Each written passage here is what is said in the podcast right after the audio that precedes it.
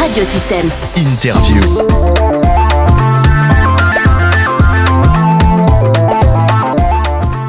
Marie Souffron est avec nous, elle est écrivaine locale, elle habite du côté de Vauvert, alors de l'autre côté de Vauvert, du côté de Montcalm, c'est une dizaine de kilomètres, une quinzaine de kilomètres de Vauvert, et on la connaît parce que aussi Marie fait des ateliers d'écriture. Bonjour Marie. Bonjour Dominique. Alors ça, je ne savais pas que vous étiez écrivaine. Parlez-moi un peu de cette passion. Depuis toute petite, en fait, j'ai été une lectrice invétérée. J'adorais m'évader un peu de ma vie quotidienne par les livres. Et puis, à chaque fois, quand ça finissait pas vraiment comme j'en avais envie, je me disais, peut-être que je devrais écrire un livre comme ça. Il finira comme moi, j'ai envie qu'il finisse. Et vous avez écrit donc deux livres, deux romans. Oui, c'est ça. J'ai écrit deux romans et aujourd'hui, je viens vous voir pour vous parler du troisième. Voilà, on va en parler. Et du coup, à partir de quand vous avez commencé à écrire vraiment des romans pour qu'ils soient publiés ensuite? Parce qu'au départ, voilà, on est jeune, on écrit son petit carnet intime, etc. On écrit. Et après, à partir de quand vous basculez dans le roman? Un jour, il y avait sur Paris Maquis, je ne sais plus son prénom, Robert, je crois, qui faisait une conférence sur le livre, sur l'écriture de... Ça s'appelle Story, son livre. Et j'avais envie d'y aller, mais ça coûtait un peu cher. Et mon mari me l'a offert et je me suis dit... et je lui ai dit, promis, si je fais ce stage, j'écris un livre. Voilà, c'est parti comme ça. C'est parti comme ça. Et puis, il y a combien de temps ? C'était, je crois, en 2003. Ça fait déjà un petit peu. Alors, j'avais des enfants en bas âge, je travaillais, donc j'écrivais plutôt la nuit, en fait. Maintenant, je ne pourrais plus le faire. Comment on sait qu'on a des possibilités, qu'on a des facilités ? Je ne sais pas comment on le sait. Je crois que tout le monde peut écrire, en fait. On peut tous écrire. On a tous des facilités pour écrire, c'est juste qu'il faut... Le savoir, avoir envie, peut-être développer cette passion, parce que plus on écrit, et mieux on écrit, c'est comme n'importe quel sport en fait. Plus on lit, plus on écrit, et mieux on écrit. Alors, il y a une technique pour écrire des romans, par exemple, puisque j'ai vu que, hors antenne, lorsqu'on a préparé un peu cette interview, vous animez aussi des ateliers. Je pense que, vraiment, c'est ce que je disais tout à l'heure, plus on écrit, et plus ça va. Au début, c'est peut-être difficile, mais après, ça se délie un peu, et prendre des notes régulièrement, pour pas oublier quand on pense à des choses, parce que ça s'en va vite, les idées, elles arrivent, elles partent. Et puis après, mettre en histoire. Alors justement, on va voir que sur votre livre Ici Naquit Ana, il y a quand même un thème principal. Quel était le thème de vos deux derniers livres ? C'était le fil invisible. Donc c'était une relation entre une maman et son enfant mort. Et il faut que je vous dise, c'est aussi une relation entre les enfants et leur maman. Là, c'est l'inverse, c'est la maman qui est morte et les enfants qui la recherchent. Voilà, alors, donc le fil, c'est peut-être ça. Voilà, et on retrouve aussi dans Ici Naquit Ana, justement, le livre que vous sortez aux éditions Maya. Alors c'est l'histoire de Valentin, un artiste peintre qui découvre qu'il a un fils perdu. En fait, cette histoire Ici Naquit Ana nous transporte dans l'univers donc de Valentin, qui est ce peintre argentin, qui est vraiment connu, reconnu. Il est riche, mais en vieillissant, il se retrouve plongé dans une solitude qui lui pèse, et malgré tout de même un train de vie fort luxueux. Et sa vie bascule justement lorsqu'il découvre qu'il a eu un fils, mais que celui-ci a été tué pendant la dictature en Argentine, ainsi que la jeune femme qu'il avait épousée et qui venaient de mettre au monde leur bébé dans la prison, en fait. Je crois que c'est surtout autour des naissances, mes livres. J'en prends conscience là en vous disant ça, c'est tout de la naissance. Oui, c'est pour ça que j'ai voulu un peu connaître les thématiques des deux premiers. On voit un peu le thème général là-dessus. Et cette nouvelle-née, ce bébé, il est adopté par un bourreau. C'est ce qui s'est passé en vérité en Argentine. Les parents ont été tués et les bourreaux ont adopté les enfants, eux ou leur famille. Et donc ça devient le point central de cette quête de Valentin, qui est portée par une forte détermination et qui s'engage dans la recherche de sa petite fille. Une quête d'autant plus complexe qu'il ne connaît ni son visage, ni son nom. Il ne connaît rien du tout de cette petite, à part son âge. Et cet enfant, Anna, elle a été adoptée par Karl, donc le bourreau. Et le rôle de cet homme dans la vie de Valentin, il s'avère d'autant plus complexe, enfin beaucoup plus complexe qu'on peut l'imaginer. Ça, on va le découvrir en lisant le livre. Et Karl, donc, il est à la fois le bourreau et le père adoptif d'Anna. Et du coup, ça offre une dualité assez fascinante pour moi et ensuite pour le lecteur. Et voilà, ce qu'il y a, c'est que cet homme, il a peur de la justice aussi parce qu'il risque d'aller en prison. Il a tout de même volé un bébé. En même temps, cette petite, il l'a adoptée, il l'aime, c'est sa fille. Donc, c'est lui qui va essayer d'entraver la recherche de Valentin. Voilà, tout un programme en tout cas. Comment vient cette idée ?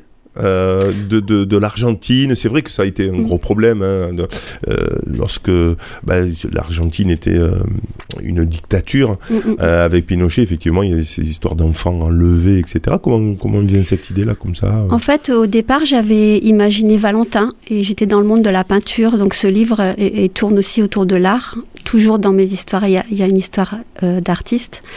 Et un jour, j'ai vu un documentaire sur les grands-mères de la place de Mai en Argentine. Vous savez, ces grands-mères qui tournent sur la place, qui militent pour retrouver leurs petits-enfants envolés. Donc, ça m'a vraiment bouleversée. Il y a une des grands-mères qui est venue un peu dans mon cerveau et elle ne me quittait plus. Donc, j'ai décidé de l'intégrer dans mon histoire. C'est le fil rouge, finalement, voilà, de cette histoire. Et puis, Marie... ça se passe aussi dans la région. Oui. Hein, donc, on va faire peut-être quelques lectures. Hein, vous avez sélectionné quelques passages, puisque vous avez souhaité intégrer, bien évidemment, la petite Camargue et la Camargue dans votre roman. Oui, ben oui. Parce que ça arrive comment, du coup, là ? Eh bien, c'est tellement beau ici. Et puis, comme je vis ici, je me suis dit autant que j'utilise ce que j'ai ici. Et ça me faisait rêver et... plutôt qu'aller plus loin, ben voilà, j'ai choisi d'être ici, enfin de mettre mes personnages dans cette région. Dans cette région. Donc Valentin, il habite le château de Saint-Laurent-des-Gouzes, là où en ce moment il y a la série Ici tout commence. Ah ben oui. Voilà. Donc comme j'ai eu le plaisir de visiter ce château, ben j'ai pu me servir du lieu. Allez, on écoute un petit extrait, Marie. Donc, on rappelle quand même le titre. Ici naquit Ana, et c'est Marie Souffron qui est notre invitée, qui lit donc un extrait de son livre. Donc là, il s'agit de Valentin qui pense tout seul. Il pense à Teresa, donc la grand-mère argentine qu'il a retrouvée et qui était son premier amour. Elle a accepté. Teresa va venir chez moi à Saint-Laurent-des-Gouzes, c'est à peine croyable. Valentin ne pense plus qu'à cela. Il a consenti à faire ce long voyage et il s'en trouve tout chamboulé. Se calmer, respirer à fond et imaginer qu'il peint. La peinture est toute sa vie, voir ce qu'il a gardé en vie. Il ira sans doute dans la tombe tout couvert de cette peinture qui reste l'essentiel de son existence. Alors quand il se sent inquiet, c'est tout naturellement qu'il prend ses pinceaux. La toile tendue semble toujours attendre qu'il dépose sur sa belle peau granuleuse tout ce qu'il a atteint, bouleversé ou interloqué. Loin de chez lui, en manque de balancer ses couleurs pour créer, il rêve tout éveillé qu'il manipule ses pinceaux allègrement. Tu vois, tu aurais dû rester chez toi, Valentin. Les artistes ont intérêt à ce que l'on croie aux intuitions soudaines, aux prétendues inspirations, disait Nietzsche. Nietzsche était l'éloge des artistes et de l'esprit français. Mais le génie provient-il d'un don ou d'un labeur ? Une question que se posent les philosophes, mon fils, depuis la nuit des temps. Valentin tend de son côté à se fier au travail acharné. Il refuse de bâiller aux corneilles en espérant que la lumière de la grâce le touche. Il préfère s'y mettre chaque jour, peindre encore, jeter le résultat et recommencer, sans se lasser jamais, jusqu'au bout de la fatigue, jusqu'à l'apaisement de sa créativité en ébullition. Tu as bien témoigné d'une clarté lumineuse là où tu vis, a demandé Teresa. Beaucoup plus s'est-il entendu répondre.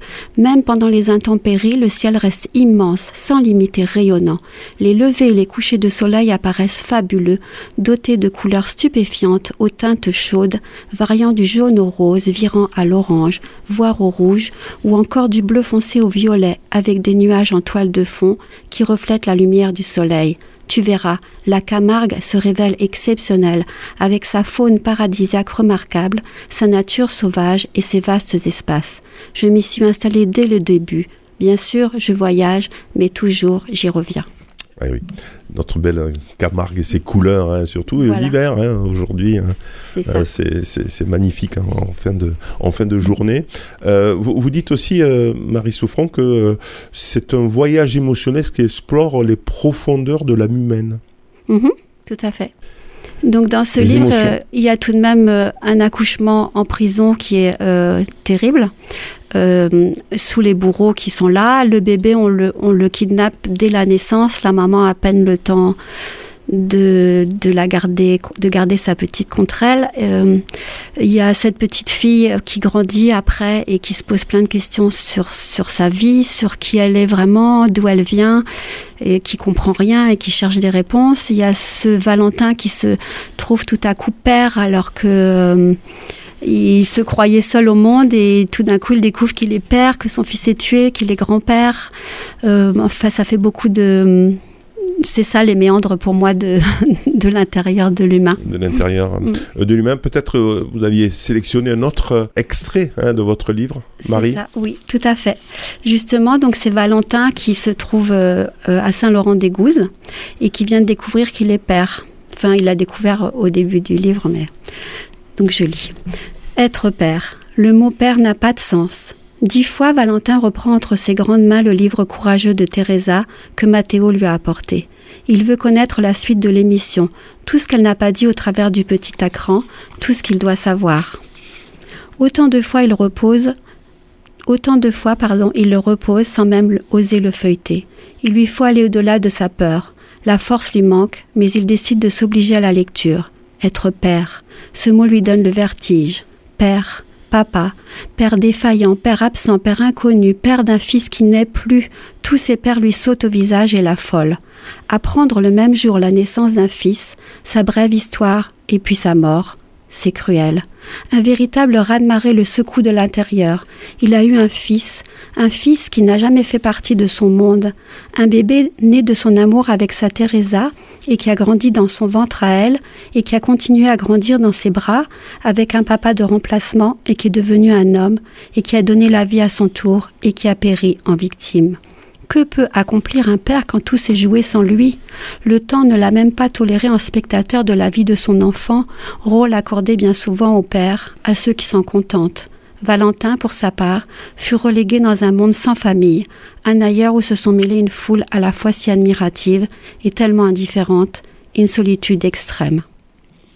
Voilà, c'est aussi la résilience. Hein, c'est ça. La résilience, c'est une thématique qu'on voit tout au long du livre, hein, la capacité de guérison. Tout à fait. Hein, ça, vous voulez mettre un accent là-dessus. Oui, un message d'espoir. C'est un message d'espoir, hein, en disant on peut vivre finalement le plus terrible, hein, l'horreur, parce que c'est quand même...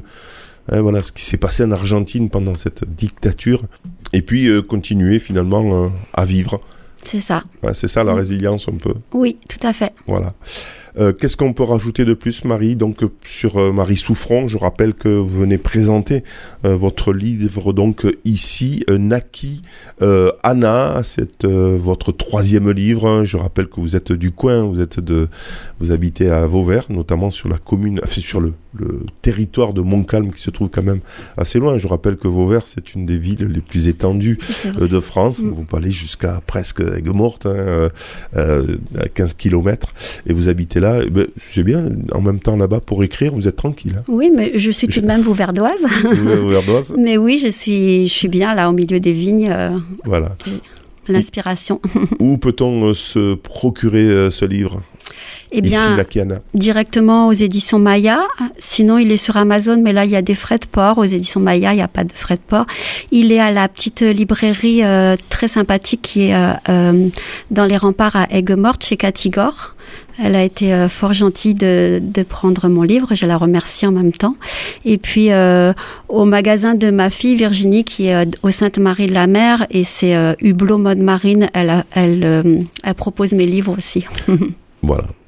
En tout cas, merci. Et puis voilà, si vous voulez vous procurer ce livre. Alors, je ferai une soirée signature chez Olivier au Père Casse-croûte. Olivier, Voilà, à Vauvert. Hein, qui a vraiment la gentillesse de m'accueillir. Vous avez la date ? Eh ben, pas encore. Pas tout à fait, ce sera certainement fin mars. Très bien. Voilà. Merci, Marie Souffron. Pour Pâques, voilà, c'est ça. Ou à Pâques. C'est ça, pour Pâques. Ou à l'éternité. Merci en tout cas, Marie. Merci à vous de m'avoir accueilli. Merci beaucoup. Je rappelle le titre de votre livre « Ici Naquit Ana » de Marie Souffron, donc aux éditions Maya. Vous pouvez retrouver cette interview sur le site internet de radiosystem.fr ou sur sa plateforme SoundCloud.